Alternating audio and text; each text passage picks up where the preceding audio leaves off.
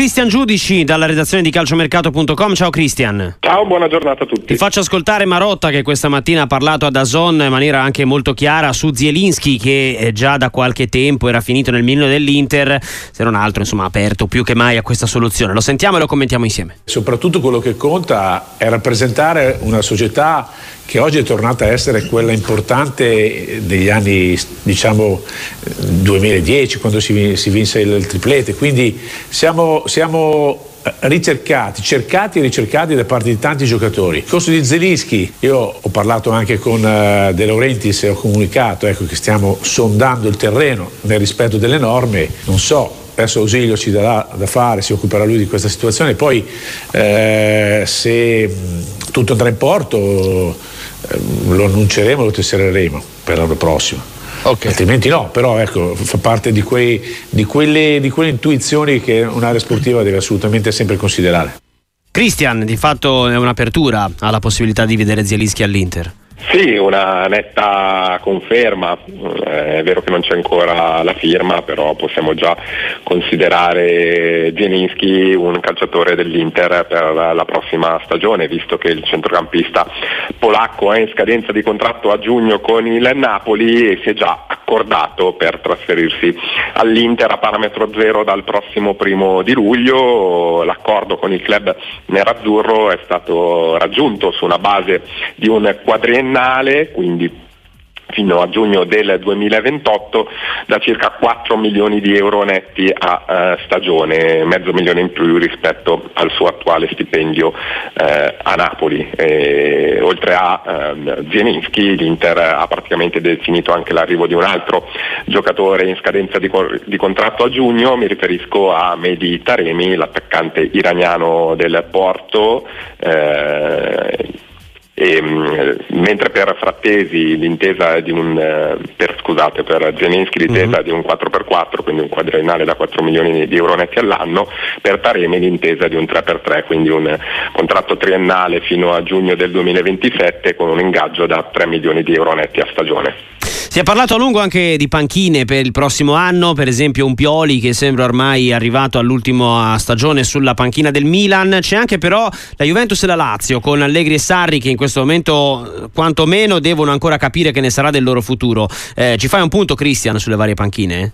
Eh, sì, proprio così, la situazione eh, per quanto riguarda il possibile addio più delineata sembra quella di Stefano Pioli al Milan, non a caso il club rossonero ha già iniziato a livello di sondaggi eh, a, a, fare degli abboccamenti per quello che potrà essere il nuovo allenatore da presentare per la prossima stagione, in questo senso il nome forte è quello di eh, Antonio Conte, eh, pronto a tornare in carreggiata dopo quest'anno eh, sabbatico. Per quanto riguarda invece la Juventus eh, è ancora da definire la situazione di Massimiliano Allegri che ha già il contratto per la prossima stagione, quindi fino a giugno del 2025, eh, però eh, non vorrebbe iniziare la stagione con il contratto in scadenza, eh, quindi chiederebbe un rinnovo, ma qui bisognerà fare delle altre valutazioni, non a caso eh, Giuntoli sta già pensando a un allenatore un po' differente, quindi più giovane, da un'idea di calcio più, più moderna come può essere appunto eh, Tiago Motta eh, che non non a caso ha almeno per il momento interrotto la trattativa per un rinnovo del contratto con, con il Bologna. Eh, tema invece che riguarda il Napoli, perché anche qui si parla di un Osimen che mm, andrà via a fine stagione. Innanzitutto ti chiedo qual è la situazione attualmente legata al giocatore della Nigeria che attualmente potrebbe anche non giocare in Coppa d'Africa con la sua, la sua squadra e poi il famoso rinnovo di Kvaratskhelia. Insomma, il gol che ha fatto col Verona è molto bello, eh, si era continuato a parlare anche nei giorni scorsi corsi di una trattativa che fin qui però non sembra decollare, Cristian.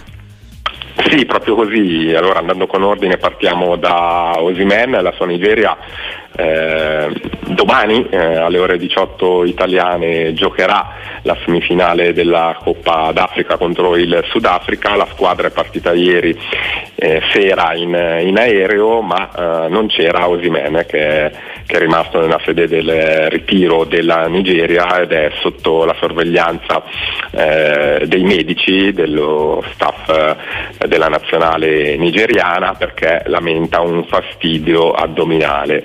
Ecco, se oggi arriverà eh, l'ok, eh, Osimen partirà e si riunirà al resto della squadra in tempo per giocare la partita, eh, altrimenti la, la, salterà e eh, tornerà a disposizione per la finale. Staremo a vedere se quella per il terzo posto di sabato o quella per il primo di, di domenica sera. Intanto dalla Francia continuano ad arrivare conferme sull'interesse del Paris Saint Germain mm. per uh, Osimen. Ricordiamo che l'attaccante nigeriano prima di Natale ha rinnovato il contratto con il Napoli fino al 2026 con un importante aumento di stipendio, 10 milioni di euro netti all'anno, però anche con l'inserimento di una clausola rescissoria da circa 130 milioni di euro e il presidente del Napoli Aurelio De Laurentiis ha già fatto intuire che eh, quasi sicuramente Osimen sarà ceduto la prossima estate. Il Paris Saint Germain eh, sicuramente è una destinazione credibile anche perché eh, i campioni di Francia perderanno Mbappé destinato al Real Madrid eh, e stanno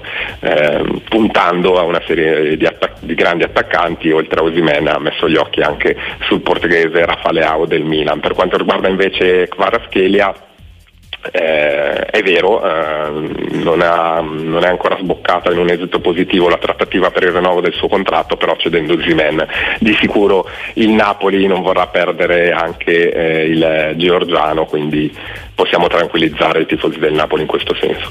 Grazie mille a Cristian Giudici, calciomercato.com e a presto allora.